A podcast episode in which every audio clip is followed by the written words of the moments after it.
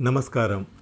వినిపించే కథల ఆత్మీయ శ్రోతలకు వెంపటి కామేశ్వరరావు సాదర స్వాగతం.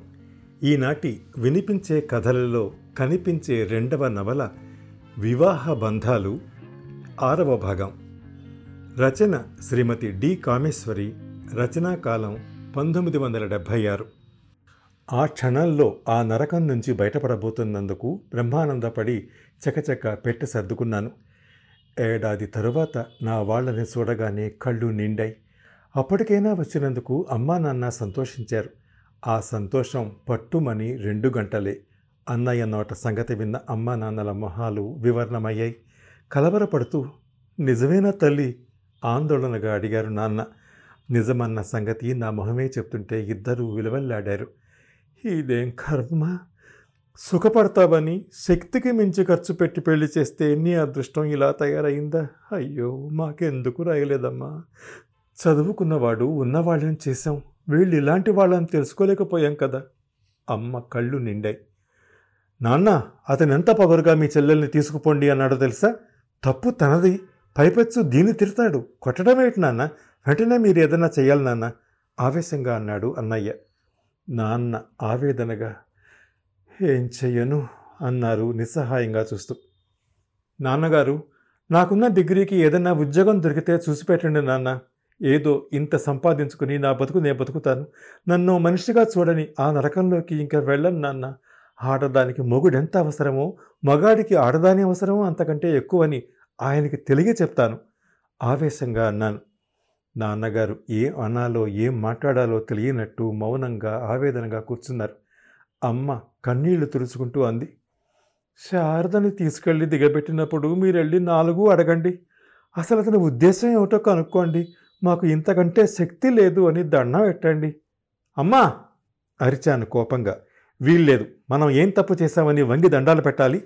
మనం లొంగితే ఇంకాస్త నెత్తికెక్కుతారు. ఆడపిల్లనిచ్చినంత మాత్రాన బానిసల్లా పడి ఉండాలా? ఆయనకు అంత పెళ్ళం అక్కర్లేదనుకుంటే నాకు మొగుడు అక్కర్లేదు తీవ్రంగా అన్నాను. అమ్మ అదోలా నవ్వింది. శారద నీకింకా చిన్నతనం. ఒకసారి పెళ్ళంటూ అయ్యాక ఆ మగుడు కావాలనుకోవటానికి అక్కర్లేదనుకోవటానికి ఈ దేశంలో ఆడదాని చేతిలో ఏం లేదమ్మా.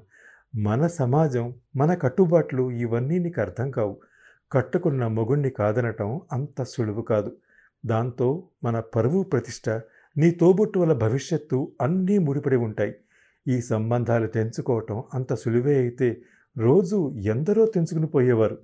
నాన్నగారు నెమ్మదిగా అన్నారు తెల్లపోయాను నేను ఎంత తెలివి తక్కువ దాన్ని ఎంతసేపు నా గురించి నేను ఆలోచించుకున్నాను నాన్నగారి మాటలతో హతాశురాలనయ్యాను.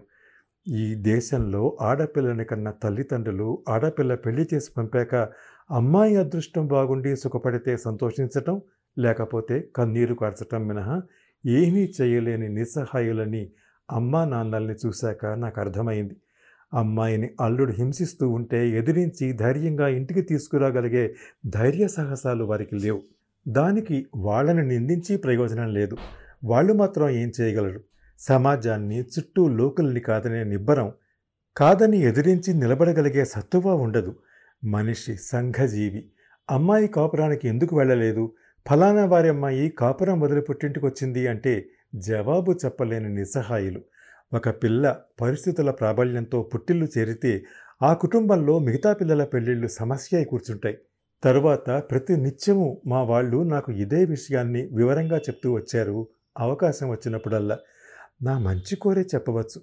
కానీ దాని చాటున వాళ్ళ నిస్సహాయత పరువు ప్రతిష్టల ప్రలోభం నా తోబుట్టువల భవిష్యత్తు అన్నీ ఆధారపడిన సత్యం గ్రహించాక నేనేం చేయగలను? నిస్సహాయంగా తల దించుకుని బలి పశువుల నాన్నగారి వెంట మళ్ళీ ఆ నరకంలో అడుగుపెట్టాను నేను వచ్చిన పది రోజులకి ఆయన గారి నుంచి నాన్నకి తాకీదు వచ్చింది. నేను వద్దన్నా నా మాట వినక నిర్లక్ష్యంగా వెళ్ళింది మీ అమ్మాయి. నా మాట లెక్కలేని పెళ్ళాం నాకు అవసరం లేదు. ఇక ముందు ఇలా జరగదని హామీ ఇస్తే మీ అమ్మాయి మళ్ళీ ఇక్కడికి రావచ్చు. లేదంటే శాశ్వతంగా అక్కడే ఉంచుకోండి అంటూ వచ్చిన ఉత్తరాన్ని చూసి నాన్న అమ్మ గాభరాపడి నన్ను వెంటనే ప్రయాణం కట్టించారు. నాన్న వచ్చి దిగబెట్టి నచ్చ చెప్పారు. నీకేం భయం లేదంటూ అమ్మ ఊరడించింది. భయపడితే మాత్రం ప్రయోజనం ఏమిటి? అక్కడికి వెళ్ళక తప్పదు బ్రతకక తప్పదు. మొండి ధైర్యంతో పాటు నిరాశ నిర్లిప్తత కూడా చోటు చేసుకుంది నాలో. అల్లుడి ముందు తప్పు చేసిన కుర్రాడిలా నాన్న నెమ్మదిగా సంజాయిషి ఇచ్చే ధోరణిలో బతిమలాడుతున్నట్టు ప్రాధేయపడుతున్నట్టు మాట్లాడుతుంటే అవమాన భారంతో నా తల వాలిపోయింది. ఆడపిల్లగా పుట్టినందుకు సిగ్గుపడ్డాను. ఆడపిల్లగా పుట్టించినందుకు ఆ దేవుణ్ణి నిందించాను. మీ అమ్మాయికి బుద్ధి చెప్పుకోండి. ఈసారికి క్షమిస్తున్నాను. మరోసారి ఇలా జరిగితే సహించను అన్నారు ఆయన నాన్నకు సమాధానంగా. నాన్నగారు నన్నేమనలేక ఏమీ చెప్పలేక వదిలి వెళ్ళలేక దిగులుగా నా తల నిమిరి చెమర్చిన కళ్ళని ఒత్తుకుని నా తల ప్రేమగా నిమిరి ఒకసారి దగ్గరికి తీసుకుని మొహం తిప్పికి వెళ్ళిపోయారు. అయిపోయింది. ఇంకేముంది? నాకు బతుకైనా చావైనా ఇక్కడేనని నా వాళ్ళు సైతం నిర్ణయించారు. మా మామగారికి నాన్న మీ అబ్బాయి ఇలా అని రాస్తే మేమేం చేస్తాం? ముందు నుంచి మీ అమ్మాయి ప్రవర్తన సరిగా లేదు.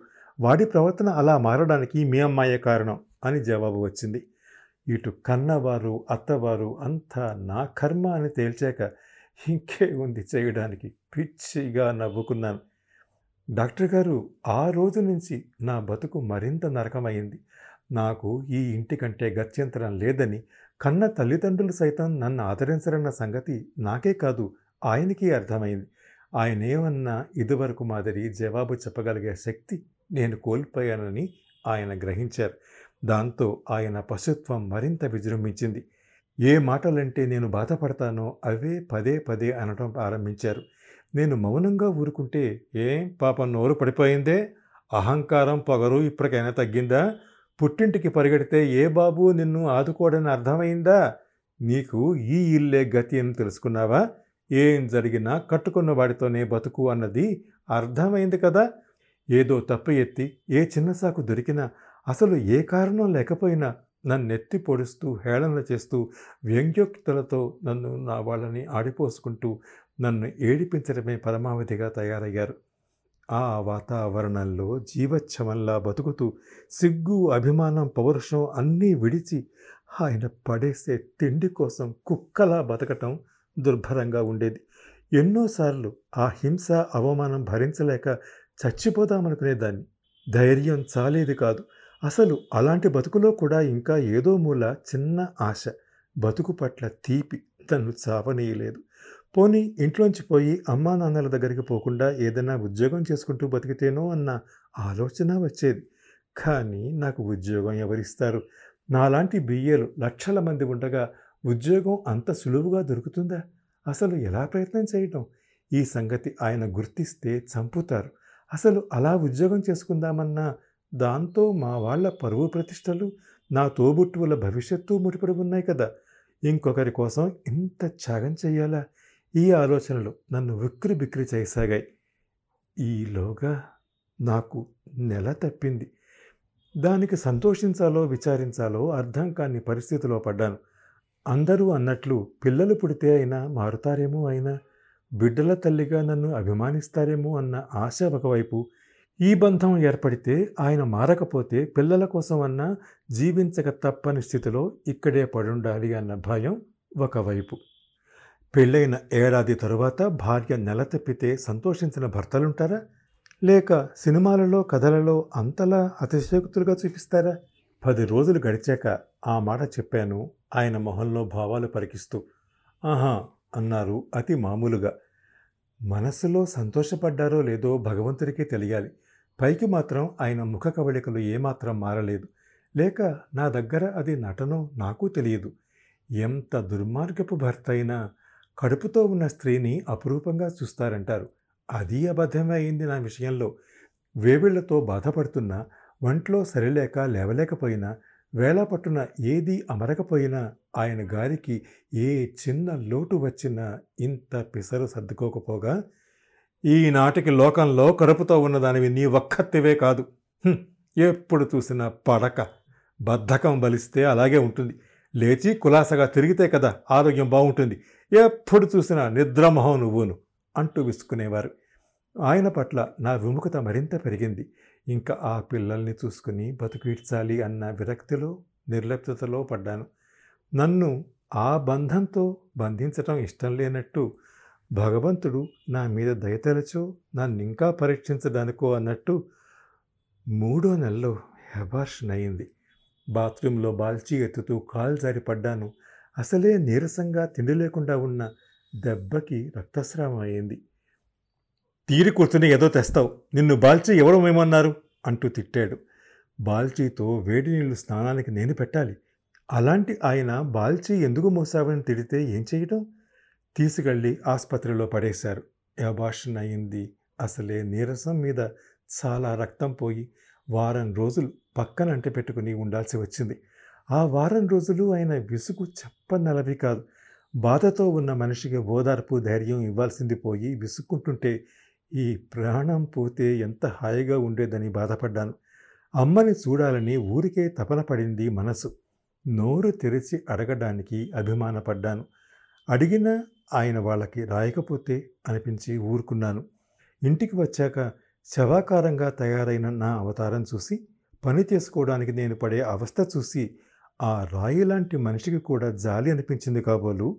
నాలుగు రోజులు పోయాక మీ అమ్మగారిని కొన్నాళ్ళు రమ్మని రాయ్ సాయం ఉంటారు అన్నారు. ఇప్పుడైనా మీ ఇంటికెళ్ళి రెస్ట్ తీసుకురా అంటే సంతోషించేదాన్ని. అమ్మ రావాలి చాకిరి చెయ్యాలి ఆయన గారికి సమస్త సౌకర్యాలు జరగాలి ఒక్క రోజైనా ఆయన సర్దుకోరు. అవసరం లేదులేండి నా మీద మీకెందుకు ఇంత జాలి? అన్నాను ఉక్రోషంగా. అయితే ఏడు నీ కర్మ పోనీ అని చెబితే బుర్ర తిరుగుడు అన్నారు కోపంగా. శ్రీధర్ గదిలోకి వస్తూ విజయని చూసి ఇవాళ డ్యూటీకి సెలవిచ్చేసావా ఏమిటి? నీ పేషెంట్లు కాచు కూర్చున్నారు అవతల. వెళ్ళిపోమన్నావా ఏమిటి వాళ్ళని? నవ్వుతూ అడిగారు.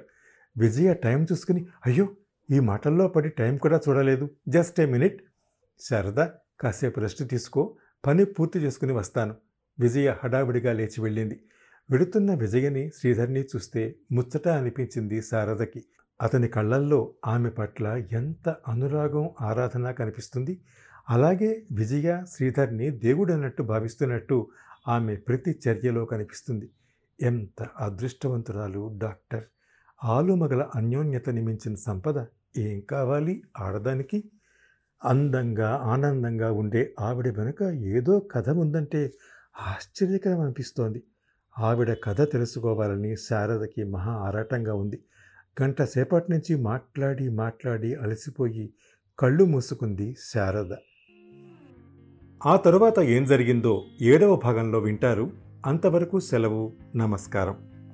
ఈ షోని మీరు Apple podcast Google podcast Spotify Gaana మరే ఇతర ప్లాట్ఫామ్స్లో అయినా సబ్స్క్రైబ్ చేసి వినొచ్చు. నెక్స్ట్ ఎపిసోడ్ రిలీజ్ అయినప్పుడు మీకు అప్డేట్ రావడానికి నోటిఫికేషన్ టర్న్ ఆన్ చేసుకోండి.